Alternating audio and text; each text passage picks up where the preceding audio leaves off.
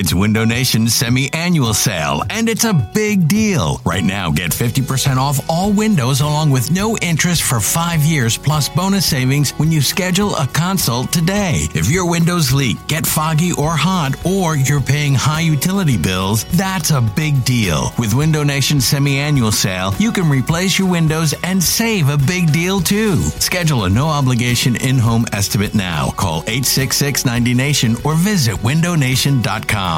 Hiring for your small business? If you're not looking for professionals on LinkedIn, you're looking in the wrong place. That's like looking for your car keys in a fish tank. LinkedIn helps you hire professionals you can't find anywhere else, even those who aren't actively searching for a new job but might be open to the perfect role. In a given month, over 70% of LinkedIn users don't even visit other leading job sites. So start looking in the right place. With LinkedIn, you can hire professionals like a professional. Post your free job on linkedin.com slash recommend today. This episode is brought to you by Progressive Insurance. Whether you love true crime or comedy, celebrity interviews or news, you call the shots on what's in your podcast queue. And guess what? Now you can call them on your auto insurance too with the Name Your Price tool from Progressive. It works just the way it sounds. You tell Progressive how much you want to pay for car insurance, and they'll show you coverage options that fit your budget. Get your quote today at progressive.com to join the over 28 million drivers who trust Progressive. Progressive Casualty Insurance Company and Affiliates. Price and coverage match limited by state law. This episode of BGN Radio is brought to you by Clip It, the hottest app that is out there. Watch TV, make clips, and share. For more information, check them out at clipit.tv or check them on Twitter at clipit.tv. Hey everybody, John Barcher checking in again, and I just got to say, what a week one it was for your Philadelphia Eagles. Kirk Cousins showed up just like I thought he would, throwing worm balls, being inaccurate, and the Eagles get out with a win. And I know some of you might be looking at your fantasy lineups from this weekend and be getting a little disappointed. There's a lot of guys that got dinged up already. Maybe your fantasy season is all over, but not to worry. DraftKings is here for your one week fantasy football. And this Sunday, they're doing it again. DraftKings is hosting a $100,000 pick'em contest that is totally 100% free. Pick'em is the newest way to play one week fantasy football. Drafting your teams is faster than ever.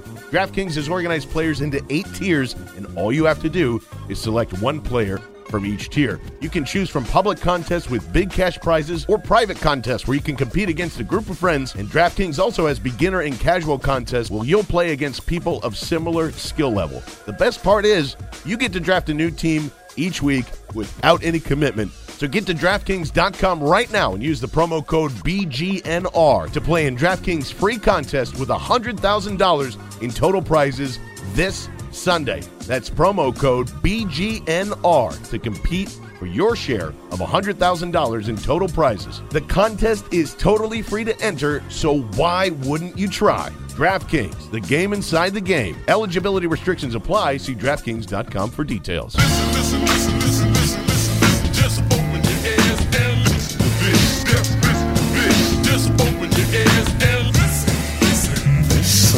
Welcome back to the Counterpoint Podcast, brought to you by BGN Radio and BGNRadio.com. I am your host, Jack Fritz, as always, and no, I am not dead, but I'm very close to being dead because if I see one more Nelson Agholor end around, I'm going to lose my shit. Because guess what, folks? I've never seen it work. Never ever seen it work. It just doesn't work. It's always bad. And tell me that when you see the end around beginning to Nelson Agholor, you see him moving in motion. Tell me a little piece of you doesn't just die inside. A little piece of you inside is just like, well, this isn't going to work. I'm dead. This play means nothing. What's the meaning of life? Because that's where I'm at with with the end arounds. Why why do we keep doing this stuff? Why? They don't work. They've never worked. Maybe he's setting stuff up for later in the game, but why? It's so bad. It is so bad. And every time he does it, I have a venomous hate inside of me that just comes spewing out. And I start angrily tweeting Doug, Doug, Doug, Doug, because Doug is very bad when he does this. Bad Doug. Put you in a timeout, Doug. You're usually great at calling plays. Well, great's a bit of a stretch, but you're usually pretty good at calling plays. But holy shit, buddy. No more end arounds Agholor. Just stop doing it. Please, for the love of God, Doug, I beg of you to stop doing the freaking end arounds to Nelson Agholor. It is the worst. Thank you. That's my ode to you, Doug. Please, God. On today's episode of Counterpoint, we're going to break down how we like to watch Eagles games because I was in a new setting over the weekend, and it was foreign to me. And I don't know if I liked it or not. Also, the premature Gatorade bath is the reason why the season is already over before it's even really started. Uh, ben McAdoo, we got to talk about him for a second because he is a gross person. We have our hashtag 100 take of the week, which is from a, a caller into the station here at WIP. And boy, it is a take of the century. And finally, we have what's the line saying for the Eagles Chiefs this weekend? Because last week, I don't want to say I told you so, but I but I nailed it. Absolutely nailed it. Called it like I saw it. The line tells you everything. You got to take emotion out of it. That's what I'm great at. Really, really good at taking emotion out of things when it comes to the Eagles and just and just being objective. That's all you got to be on the Counterpoint podcast. And I am the king of objectivity. So thank you for that. And we look forward to what I'm saying this week on what the line is saying. But first, I was in a new environment this weekend. I was watching an Eagles game here at the station. And I was watching it with with people I haven't watched games with before. And I don't know how you people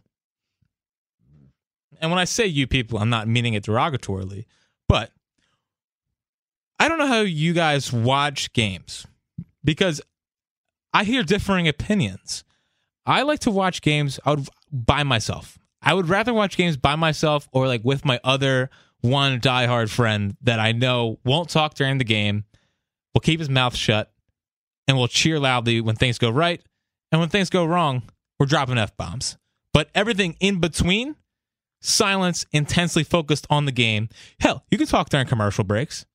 You can let out little sighs as the game's going on, but I personally would rather watch a game alone than at a bar or at a like some people have Eagles parties, which like are my nightmare because you know the people at those game at those parties are like not all real fans. I don't I can't watch Eagles games with not real fans that I've like put through a screening process because I don't know I'm sure everyone's gotten this point where you've been with a fake fan you're like dude fuck you but it got to this point with me in, in college because I was because we were it was Eagles Dolphins in chips last year and um we the game was blacked out because it was on CBS and at Bloomsburg where I went the Steelers took precedence over the Eagles which is bullshit and I wasn't able to watch the game.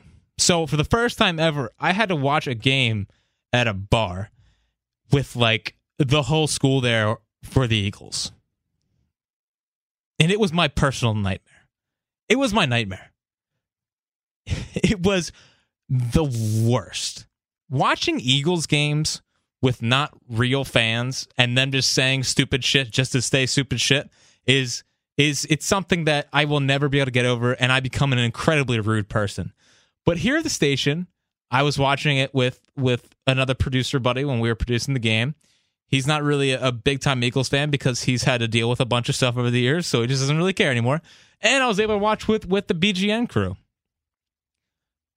But the problem is, is that John Barcher and the BGN crew were getting mad at me because I could hear what was happening on the game before it happened on TV, and I was getting excited.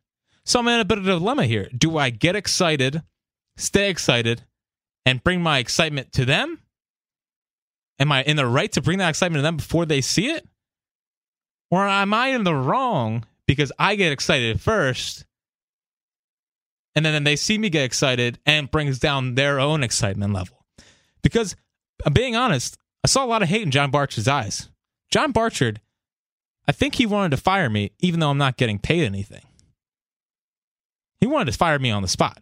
And I want to know if I'm in the wrong. So, but in my defense, if I am wrong, it was my first time watching an Eagles game in a new environment with new people that I wasn't accustomed to. Because I'm a very, I guess I don't know the outwardly outwardly excitement in Eagles games. I'm like pacing around and all that stuff. So I, I don't know if I can just contain that. Uh, you can tweet me at Jack underscore Fritz 34 or John Barchard, uh, who once again, a lot of venom in his eyes. I saw the anger in his eyes as I was prancing around being excited for my team while he was like 15 seconds behind.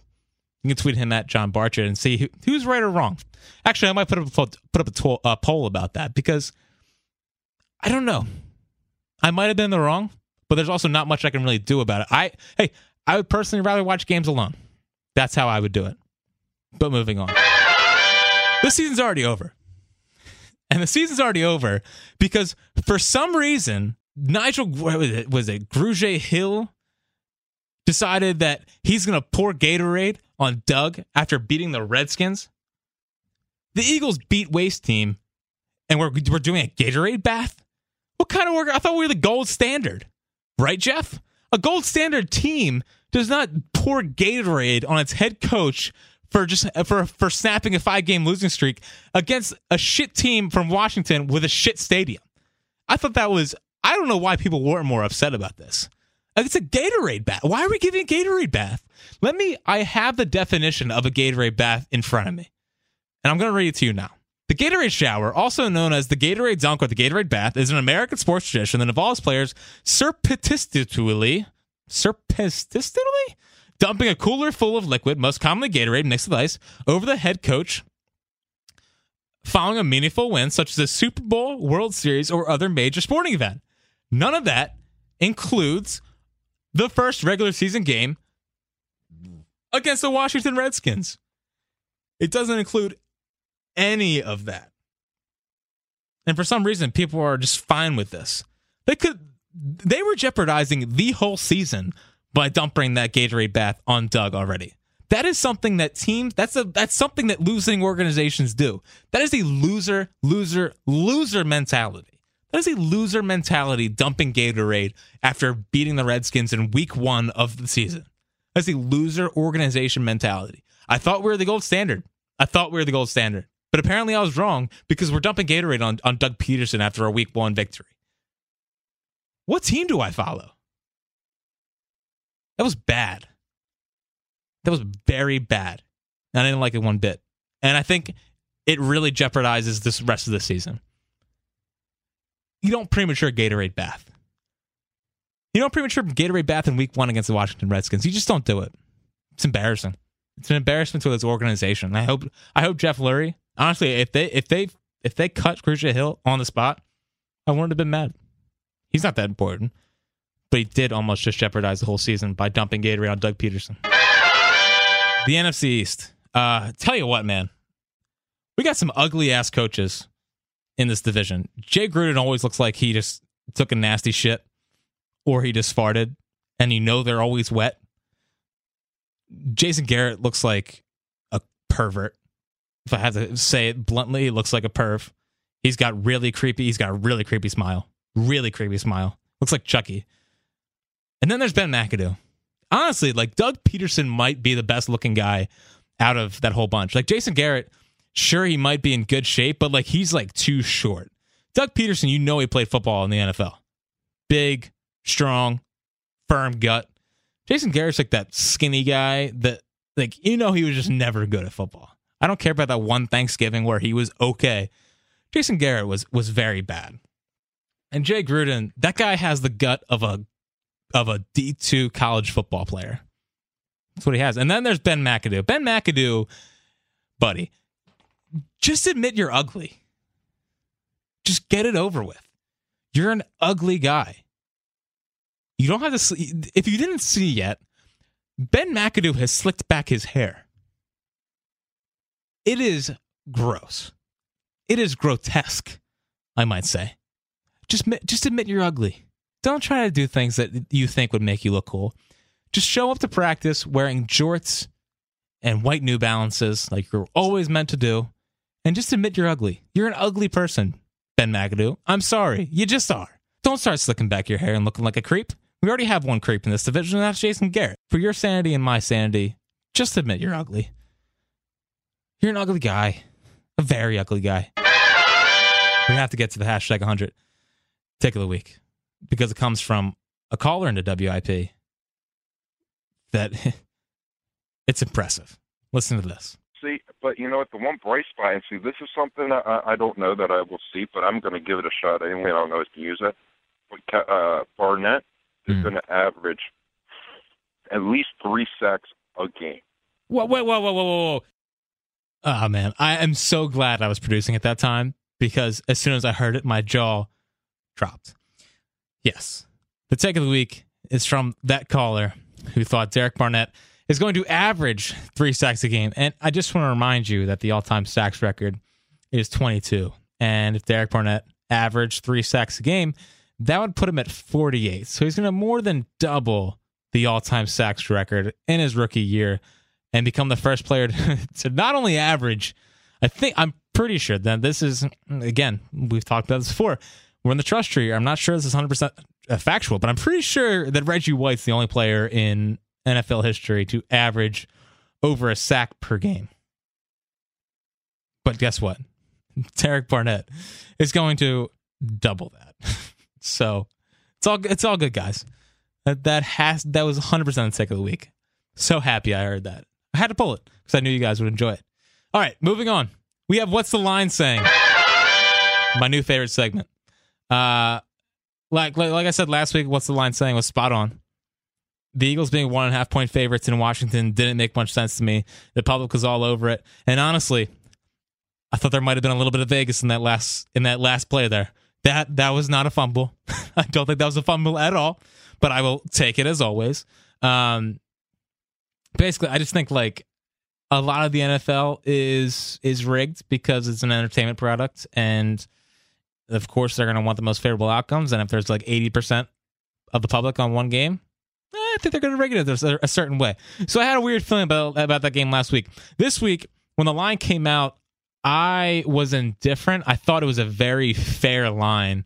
Uh, I actually I was surprised it it wasn't higher. Like if, if it opened at minus six, I I felt pretty bad because I think if it's at six, it's gonna be so high that people are gonna be like, well, the Eagles just went to Washington and won. Look pretty good doing it. They're gonna see the final score, see it was a bit of a you know, it was a bit of a stretch. Like the the score didn't dictate how close that game was to me. Um and when it came out at four and a half, I was like, all right, they should be able to get pretty good traction on both sides. But I'm to monitor it as the week goes on to, to really, before I did this podcast, to really get on what's the line saying.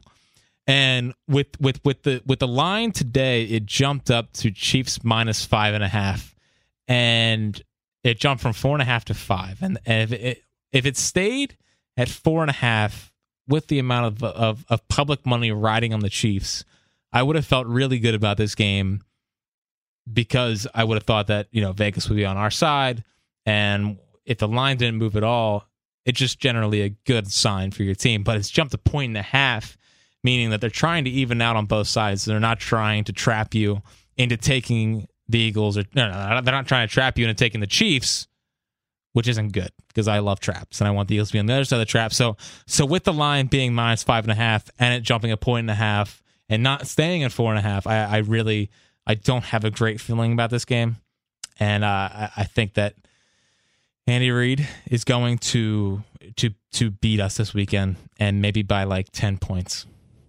That would be my guess. And by the way, Andy Reid has gotten skinny. Now, it's one of those things where it's like a fat guy is always going to be fat. Like Joe Blanton's gotten skinny, but Joe Blanton will always be fat. And Andy Reid, I feel like he kind of goes through these situations where he's like, you know, I'm going to lose some weight, try to you know figure it out, and maybe finally get that Super Bowl championship body on on. But I just, it's like a it's like a fraudulent skinny. When I see him, I'm like, you know what? I'm not buying it, Andy. I'm not I'm not buying into your game here. So um, Andy's trying this whole skinny thing and maybe it's because he heard episode one of the Counterpoint podcast and and heard me saying that he has a conference championship gut because that's what it looks like to me. Uh, he doesn't have a Super Bowl caliber gut like like Doug Pederson. Um, but man, it would be so sweet to go into KC and uh, and, and beat him with with Doug because it would really just kind of validate everything about Doug. If he goes in and beats Andy, it's like, all right, this is the guy. And as we talked about last week, we're all firmly behind Doug at this point because of Mike Lombardi and his shit takes from last week. Um, I will say this: I am especially excited for this kind of game. Uh, I have a really weird thing where I, it, ever since I've read the Book of Basketball by Bill Simmons, he has just instilled in me that if if you know a guy is a legit star, if he goes on the road and and shuts up an opposing crowd, that's when you know a guy is absolutely legit. And like last year when the Eagles went into Seattle, I was so wound up because I would know if Carson was legit or not if he went into Seattle and beat the Seahawks and played well doing it. And last year in Seattle, he didn't play well. I don't think he played well at all, if I recall. Um, so yeah, I I I am excited for the Seattle. I always get excited for the Seattle games. I think if you can go into Seattle and you could win, automatically to me that validates a lot about you personally. And it's the same thing with KC. When I saw the schedule come out, I was like, man, if he goes into KC and he balls out in front of that crowd and shuts up fifty thousand Midwesterners, I would be he he is just the guy. He is hundred percent the guy. So I am am very very much looking forward to this because if he comes out on the road, handles KC, you can pretty much win anywhere. You can win in Seattle. You can win in any of the NFC stadiums. Winning in KC is that important and that cool for a young quarterback to do that validates almost his whole existence on this earth. So that's how that's how important this game is. I just set the scene for you in like a minute and a half, but I don't feel great about it because, like I said, I uh, the way the line's reading, I don't have much confidence. That line is is is a scary line. It's five and a half. It's jumped a point and a half in the last day. That means that all the public money is pretty much riding on the Chiefs. If the line stayed at four or four and a half, with all the public money riding on the Chiefs, I'd feel a lot more confident. But to be honest, I'm just not there. So, unfortunately, this is a somber end to the Counterpoint podcast brought to you by BGN Radio. I hope I'm wrong. I hope I'm wrong. But like I said, I, I take all the bias out of it, become completely objective. And the way I see this playing out, given the line, is not great. But I'll talk to you next week.